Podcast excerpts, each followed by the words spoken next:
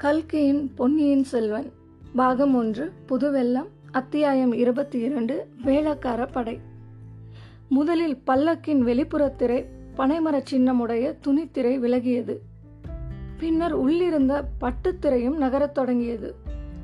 முன்னொரு தடவை வல்லவரையன் பார்த்தது போன்ற பொன் வண்ணக்கையும் தெரிந்தது. வந்தியத்தேவன் இனி தான் குதிரை மேல் இருப்பது தகாது என்று எண்ணி ஒரு நொடியில் கீழே குதித்தான். சிவிகையின் அருகில் ஓடி வந்து இளவரசே இளவரசே பல்லக்கு சுமக்கும் ஆட்கள் என்று சொல்லிக்கொண்டே அண்ணாந்து பார்த்தான். மீண்டும் உற்று பார்த்தான். கண்ணிமைகளை மூடி திறந்து மேலும் பார்த்தான். பார்த்த கண்கள் கூசின. பேசிய நா குழறியது. தொண்டையில் திடீரென்று ஈரம் வற்றியது. இல்லை இல்லை தாங்கள் பழுவூர் இளவரசி உங்கள் ஆட்களின் குதிரை என் பல்லக்கை இடித்தது என்று உளறிக் கொட்டினான். இதெல்லாம் கண்மூடி திறக்கும் நேரத்துக்குள் நடந்தது. பல்லக்கின் முன்னும் பின்னும் சென்ற வேல் வீரர்கள் ஓடி வந்து வல்லவரையனை சூழ்ந்து கொண்டார்கள். அப்படி அவர்கள் சூழ்ந்து கொண்டார்கள் என்பது வல்லவரையனுக்கும் தெரிந்தது. அவனுடைய கையும் இயல்பாக உறைவாளிடம் சென்றது. ஆனால் கண்களை மட்டும் பல்லக்கின் பட்டுத்திரையின் மத்தியில் ஒளிர்ந்த மோகனாங்கியின் சந்திரபிம்ப வதனத்தினின்றும் அவனால் அகற்ற முடியவில்லை. ஆம் வல்லவரையன் எதிர்பார்த்ததற்கு மாறாக இப்போது அப்பல்லக்கில் அவன் கண்டது ஒரு நிஜமான பெண்ணின் வடிவம்தான். பெண் என்றாலும் எப்படிப்பட்ட பெண்? பார்த்தவர்களை பைத்தியமாக அடிக்கக்கூடிய இத்தகைய பெண்ணழகு இவ்வுலகில் இருக்கக்கூடும் என்று வந்தியத்தேவன் எண்ணியதே இல்லை. நல்ல வேளையாக அதே நிமிஷத்தில் வந்தியத்தேவனுடைய மூளை நரம்பு ஒன்று அசைந்தது. அதிசயமான ஓர் எண்ணம் அவன் உள்ளத்தில் உதயமாயிற்று. அதை உபயோகித்துக் கொள்ள தீர்மானித்தான். ஒரு பெரும் முயற்சி செய்து தொண்டையை கனைத்து நாவிற்கு பேசும் சக்தியை வரவழைத்துக் கொண்டு மன்னிக்க வேண்டும். தாங்கள் பழுவூர் இளையராணிதானே? தங்களை பார்ப்பதற்காகத்தான் இத்தனை தூரம் வந்தேன் என்றான். பழுவூர் இளையராணியின் பால்வடியும் முகத்தில் இளநகை அரும்பியது. அதுகாரும் குவிந்திருந்த தாமரை மொட்டு சிறிது விரிந்தது. உள்ளே பதிந்திருந்த வெண்முத்து வரிசையை லேசாக புலப்படுத்தியது. அந்த புன்மருவலின் காந்தி நமது இளம் வீரனை திக்குமுக்காடி திணறச் செய்தது. அவனருகில் வந்து நின்ற வீரர்கள் தங்கள் எஜமானியின் கட்டளைக்கு எதிர்பார்த்து காத்திருந்ததாக தோன்றியது. அந்த பெண்ணரசி கையினால் ஒரு சமிக்ஞை செய்யவே அவர்கள் உடனே அகன்று போய் சற்று தூரத்தில் விலகி நின்றார்கள். இரண்டு வீரர்கள் பல்லக்கின் மீது மோதிக்கொண்ட நின்ற குதிரையை பிடித்துக் கொண்டார்கள். பல்லக்கில் இருந்த பெண்ணரசி வந்தியத்தேவனை நோக்கினாள். வந்தியத்தேவனுடைய நெஞ்சில் இரண்டு கூறிய வேல்முனைகள் பாய்ந்தன. ஆமாம் நான் பழுவூர் இளையராணிதான் என்றால் அப்பெண்மணி. இவளுடைய குரலில் அத்தகைய போதை தரும் பொருள் என்ன கலந்திருக்க முடியும்? ஏன் இக்குரலை கேட்டு நமது தலை இவ்விதம் கிருகிருக்க வேண்டும்? சற்று முன்னால் நீ என்ன சொன்னாய்? ஏதோ முறையிட்டாயே. சிவிகை சுமக்கும் ஆட்களை பற்றி. காசிப்பட்டின் மென்மையும் கல்லின் போதையும் காட்டுத்தேனின் இனிப்பும் கார்காலத்து மின்னலின் ஜொலிப்பும் ஒரு பெண் குரலில் கலந்திருக்க முடியுமா? அவ்விதம் இதோ கலந்திருக்கின்றனவே. பல்லக்கை கொண்டு வந்து அவர்கள் முன் குதிரை மீது மோதினார்கள் என்று சொன்னாயே. பழுவூர் ராணியின் பவள இதழ்களில் தவழ்ந்த பரிகாச புன்னகை. அந்த வேடிக்கையை அவள் நன்கு ரசித்ததாக காட்டியது. இதனால் வந்தியத்தேவன் சிறிது துணிச்சல் அடைந்தான். ஆம் மகாராணி இவர்கள் அப்படித்தான் செய்தார்கள். என் குதிரை மிரண்டு விட்டது என்றான். நீயும் மிரண்டுத்தான் போயிருக்கிறாய். துர்கை அம்மன் கோவில் பூசாரியிடம் போய் வேப்பிள்ளை அடிக்கச் சொல்லு. பயம் தெளியட்டும். இதற்குள் வந்தியத்தேவனுடைய பயம் நன்கு தெளிந்து விட்டது. அவனுக்கு சிரிப்பு கூட வந்துவிட்டது. பழுவூர் ராணியின் முகபாவம் இப்போது மாறிவிட்டது. குறுநகையின் நிலவு கோபக்கடலாயிற்று வேடிக்கை அப்புறம் இருக்கட்டும். உண்மையைச் சொல். எதற்காக பல்லக்கின் மேல் குதிரையை கொண்டு வந்து மோதி நிறுத்தினாய்? இதற்கு தக்க மறுமொழி சொல்லித்தான் ஆக வேண்டும். சொல்லாவிட்டால் நல்ல வேளையாக ஏற்கனவே அந்த மறுமொழி வந்தியத்தேவன் உள்ளத்தில் உதயமாய் இருந்தது.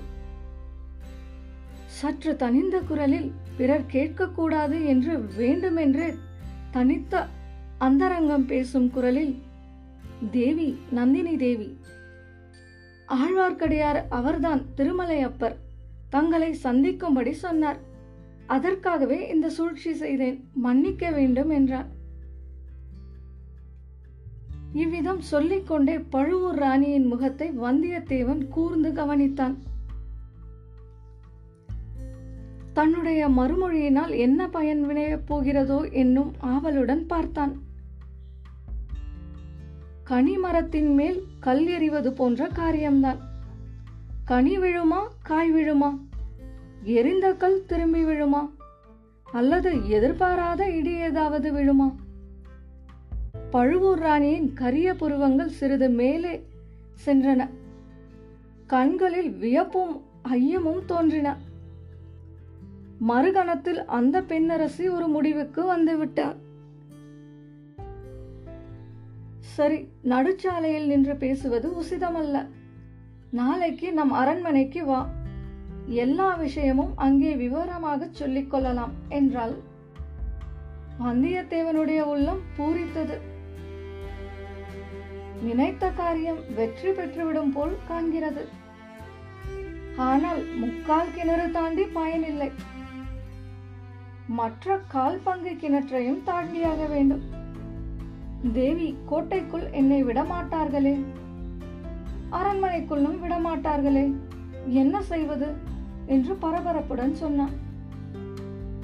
பழுவூர் ராணி உடனே பல்லக்கில் தன் அருகில் கிடந்த ஒரு பட்டுப்பையை திறந்து அதற்குள் இருந்து ஒரு தந்த மோதிரத்தை எடுத்தாள். இதை காட்டினால் கோட்டைக்குள்ளும் விடுவார்கள். நம் அரண்மனைக்குள்ளும் விடுவார்கள் என்று சொல்லிக்கொண்டே கொடுத்தாள். வந்தியத்தேவன் அதை ஆவலுடன் வாங்கிக் கொண்டான். ஒரு கணம் பனை இலச்சினை பொறித்த அந்த தந்த மோதிரத்தை பார்த்தான். மறுபடி நிமிர்ந்து ராணிக்கு வந்தனம் கூற எண்ணிய போது பல்லக்கின் திரைகள் மூடிக்கொண்டிருந்தன. ஆஹா பூரண சந்திரனை ராகு கவ்வும் போது சிறிது சிறிதாக கவ்வுகிறது. ஆனால் இந்த பல்லக்கின் திரைகள் அந்த பேசும் நிலா மதியத்தை ஒரு நொடியில் கபாலீகரம் செய்துவிட்டனவே. இனியாவது என்னை பின்தொடர்ந்து வராதே. அபாயம் நேரும். நின்று மெதுவாக வா என்று பல்லக்கு திரைக்குள்ளிருந்து பட்டு போன்ற குரல் கேட்டது. பிறகு பல்லக்கு நகர்ந்தது. வீரர்கள் முன்போலவே அதன் முன்னும் பின்னும் சென்றார்கள். வந்தியத்தேவன் குதிரையின் தலைக்கயிற்றை பிடித்துக்கொண்டு சாலையோரமாக ஒதுங்கி நின்றான். பழுவூர் ஆண்களில் தன்னை அணுகி வந்து பேசியவன் இரண்டு மூன்று தடவை திரும்பி திரும்பி பார்த்ததை அவனுடைய கண்கள் கவனித்து உள்மனதுக்கு செய்தி அனுப்பின. ஆம் அவனுடைய வெளிமனம் பல்லக்கில் இருந்த பழுவூர் ராணியின் மோகன வடிவத்தை சுற்றி சுற்றி வந்து கொண்டிருந்தது. இத்தனை நேரம் கண்டது கேட்டது எல்லாம் உண்மைதானா? அல்லது ஒரு மாய மனோகர கனவா? இப்படியும் ஒரு அழகி ஒரு சௌந்தரிய வடிவம். இந்த பூவுலகில் இருக்க முடியுமா? ரம்பை ஊர்வசி மேனகை என்றெல்லாம் தேவமாதர்கள் இருப்பதாக புராணங்களில் சொல்வதுண்டு. அவர்களுடைய அழகு முற்றும் துறந்த முனிவர்களின் தவத்தையும் பங்கம் செய்வதாக கேட்டதுண்டு. ஆனால் இந்த உலகத்தில் பெரிய பழுவேட்டரையர் இந்த மோகினியின் காலடியில் அடிமை பூண்டு கிடப்பதாக நாடு நகரங்களில் பேசுவதெல்லாம் உண்மையாகவே இருக்கலாம். இருந்தால் அதில் வியப்பொன்றும் இராது. நரைத்திரை மூப்பு கண்டவரும் தேகமெல்லாம் போர்க்காயங்களுடன் கடும் தோற்றம் கொண்டவருமான பழுவேட்டரையர் எங்கே? சுகுமாரியும் கட்டழகியுமான இந்த இளம் அங்கை எங்கே? இவளுடைய ஒரு புன்னகையை பெறுவதற்காக அந்த கிழவர் என்ன காரியம்தான் செய்ய மாட்டார்? வெகுநேரம் சாலை ஓரத்தில் நின்று இவ்வித சிந்தனைகளில் ஆழ்ந்திருந்த பிறகு வந்தியத்தேவன் குதிரை மேல் ஏறிக்கொண்டு மெல்ல மெல்ல அதை தஞ்சை கோட்டையை நோக்கி செலுத்தினான். சூரியன் அஸ்தமிக்கும் நேரத்தில் பிரதான கோட்டை வாசலை அடைந்தான். கோட்டைக்கு சற்று தூரத்திலேயே நகரம் ஆரம்பமாய் இருந்தது. விதவிதமான பண்டங்கள் விற்கும் கடைவீதிகளும் பல வகை தொழில்களில் ஈடுபட்ட மக்கள் வாழும் தெருக்களும் கோட்டையைச் சுற்றி அடுக்கடுக்காக அமைந்திருந்தன. வீதிகளில் போவோரும் வருவோரும் பண்டங்கள் வாங்குவோரும் விலை கூறுவோரும் மாடு பூட்டிய வண்டிகளும் குதிரை பூட்டிய ரதங்களும் நிறைந்து எங்கும் ஒரே கலகலப்பாய் இருந்தது. அந்த வீதிக்குள்ளே புகுந்து சென்று சோழ நாட்டு புதிய தலைநகரத்தில் வாழும் மக்களையும் அவர்கள் வாழும் விதத்தையும் பார்க்க வந்தியத்தேவனுக்கு மிக்க ஆவலாய் இருந்தது ஆனால் அதற்கெல்லாம் இப்போது அவகாசம் இல்லை. வந்த காரியத்தை முதலில் பார்க்க வேண்டும். வேடிக்கை பார்ப்பதெல்லாம் பிற்பாடு வைத்துக் கொள்ள வேண்டும். இந்த தீர்மானத்துடன் வந்தியத்தேவன் தஞ்சை நகரின் பிரதான வாசலை அணுகினான். கோட்டை வாசலின் பிரம்மாண்டமான கதவுகள் அச்சமயம் சாத்தியிருந்தன. வாசலில் நின்ற காவலர்கள் மக்களை ஒதுங்கச் செய்து வீதி ஓரங்களில் நிற்கும்படி செய்து கொண்டிருந்தார்கள். மக்களும் ஒதுங்கி நின்றார்கள். ஆம் அவரவர்கள் தங்கள் அலுவல்களை பார்த்து கொண்டு போவதற்கு பதிலாக ஏதோ ஊர்வலம் அல்லது பவனி பார்ப்பதற்காக காத்திருப்பவர்களைப் போல் நின்றார்கள். ஆண்கள் பெண்கள் குழந்தைகள் வயோதிகர் எல்லோரும் ஆவலுடன் நின்றார்கள். கோட்டை வாசலுக்கு முன்னால் சிறிது தூரம் வரை வெறுமையாகவே இருந்தது. வாசலில் காவலர்கள் மட்டும் நின்றார்கள். விஷயம் என்னவென்று தெரிந்து கொள்ள வந்தியத்தேவன் ஆவல் கொண்டான். எல்லாரும் ஒதுங்கி நிற்கும்போது தான் மட்டும் கோட்டை வாசல் காப்பாளரிடம் சென்று முட்டிக்கொள்ள அவன் விரும்பவில்லை. அதிலிருந்து வீண்வாதமும் சண்டையும் மூழலாம். இப்போது தனக்கு காரியம் முக்கியமே தவிர வீரியம் பெரிது அல்ல.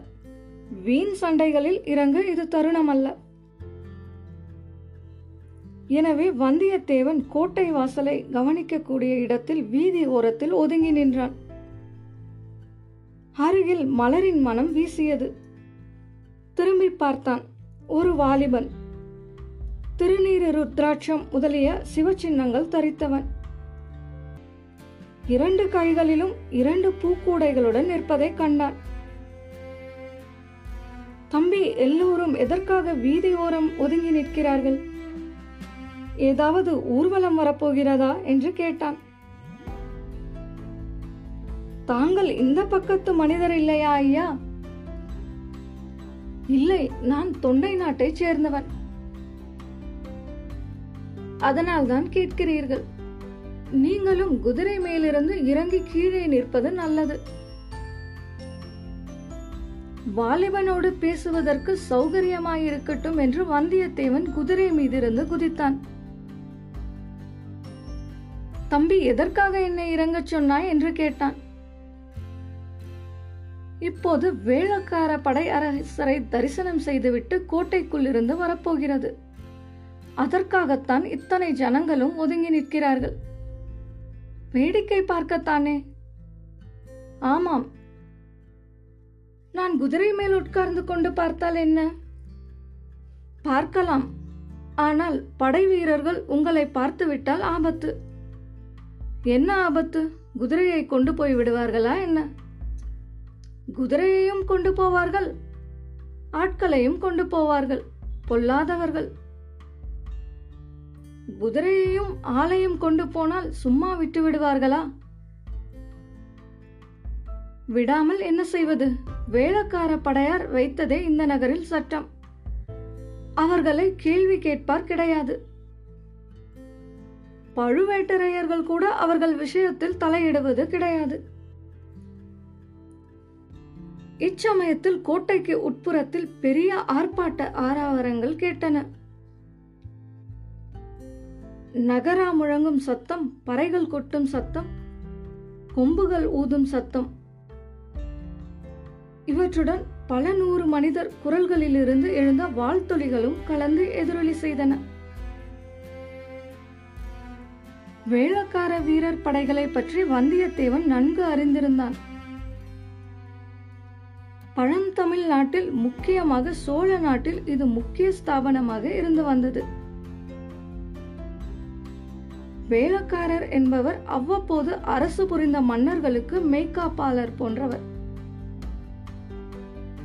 ஆனால் மற்ற சாதாரண மெய்காப்பாளருக்கும் இவர்களுக்கும் ஒரு வித்தியாசம் உண்டு. இவர்கள் எங்கள் உயிரை கொடுத்தாவது அரசரை உயிரை காப்போம் என்று சபதம் செய்தவர்கள். தங்களது அஜாக்கிரதையாலோ தங்களை மீறியோ அரசர் உயிருக்கு ஆபத்து நேர்ந்தால் துர்கையின் சந்நிதியில் தங்களுடைய தலையை தங்கள் கையினாலேயே வெட்டிக்கொண்டு பலியாவதாக சபதம் எடுத்துக்கொண்டவர்கள் அத்தகைய கொடூர சபதம் எடுத்துக்கொண்ட வீரர்களுக்கு மற்றவர்களுக்கு இல்லாத சில சலுகைகள் இருப்பது இயல்புதானே? கோட்டை வாசலின் கதவுகள் இரண்டும் படார் படார் என்று திறந்து கொண்டன. முதலில் இரண்டு குதிரை வீரர்கள் வந்தார்கள். அவர்கள் தங்களது வழக்கையில் உயர பறந்த கொடி பிடித்துக் கொண்டிருந்தார்கள். அந்த கொடியின் தோற்றம் விசித்திரமாக இருந்தது. செந்நிறமான அக்கொடியில் மேலே புலியும் புலிக்கு அடியில் கிரீடமும் சித்தரிக்கப்பட்டிருந்தன. கிரீடத்துக்கு அடியில் ஒரு பலிபீடமும் கழுத்து அறுபட்ட ஒரு தலையும் ஒரு பெரிய பலிக்கத்தியும் காட்சியளித்தன. கொடியை பார்க்க சிறிது பயங்கரமாகவே இருந்தது. கொடி தாங்கிய குதிரை வீரர்களுக்கு பின்னால் ஒரு பெரிய ரிஷபம். இரண்டு பேரிகைகளை சுமந்து கொண்டு வந்தது. இரண்டு ஆட்கள் நின்று முழங்கினார்கள். ரிஷபத்துக்கு பின்னால் சுமார் ஐம்பது வீரர்கள் சிறுபறை பெரும்பறை தம்பட்டம் ஆகியவற்றை முழக்கிக் கொண்டு வந்தார்கள். இன்னும் ஐம்பது பேர் நீண்டு வளைந்த கொம்புகளை ஊதிக்கொண்டு வந்தார்கள். அவர்களுக்கும் பின்னால் வந்த வீரர்கள் ஆயிரம் பேர் இருக்கலாம். அவர்களில் பெரும்பாலோர் பின்வரும் வாழ்த்துளிகளை இடிமுழக்க குரலில் எழுப்பிக் கொண்டு வந்தார்கள். பராந்தக சோழ பூமண்டல சக்கரவர்த்தி வாழ்க. வாழ்க வாழ்க. சுந்தர சோழ மன்னர் வாழ்க. வாழ்க வாழ்க. கோழிவேந்தர் வாழ்க. வாழ்க வாழ்க. தஞ்சையர் கோன் வாழ்க. வாழ்க வாழ்க. வீரபாண்டியனை சுரம் இறக்கிய பெருமாள் வாழ்க. மதுரையும் ஈழமும் தொண்டை மண்டலமும் கொண்ட கோ ராஜகேசரி வாழ்க. வாழ்க வாழ்க. கரிகால்வளவன் திருக்குளம் நீடூழி வாழ்க. வாழ்க வாழ்க. துர்கை மாகாளி பராத்பரி பராசக்தி வெல்க. வெல்க வெல்க. வீரப்புலிக்கொடி பாரெல்லாம் பறந்து வெல்க. வெற்றிவேல் வீரவேல். நூற்றுக்கணக்கான வலியுள்ள குரல்களிலிருந்து எழுந்த மேற்படி கோஷங்கள் கேட்போரை மேய்ச்சலிருக்க செய்தன. கோட்டை வாசலின் வழியாக வந்தபோது அந்த கோஷங்கள் உண்டாக்கிய பிரதித்வனிகளும் சேர்ந்து கொண்டன. வீதி ஓரங்களில் நின்ற மக்களில் பலரும் கோஷத்தில் கலந்து கொண்டார்கள். வேலக்கார படை வீரர்கள் தஞ்சை கோட்டை வாசல் வழியாக வெளிவரத் தொடங்கி வீதி வழியாக சென்று தூரத்தில் மறையும் வரையில் ஒரே அல்லோல கல்லோலமாக இருந்தது. இத்துடன் அத்தியாயம் இருபத்தி இரண்டு வேலக்கார படை நிறைவடைந்தது. மீண்டும் அடுத்த அத்தியாயத்தில் சந்திப்போம். நன்றி உமாச்சாரி.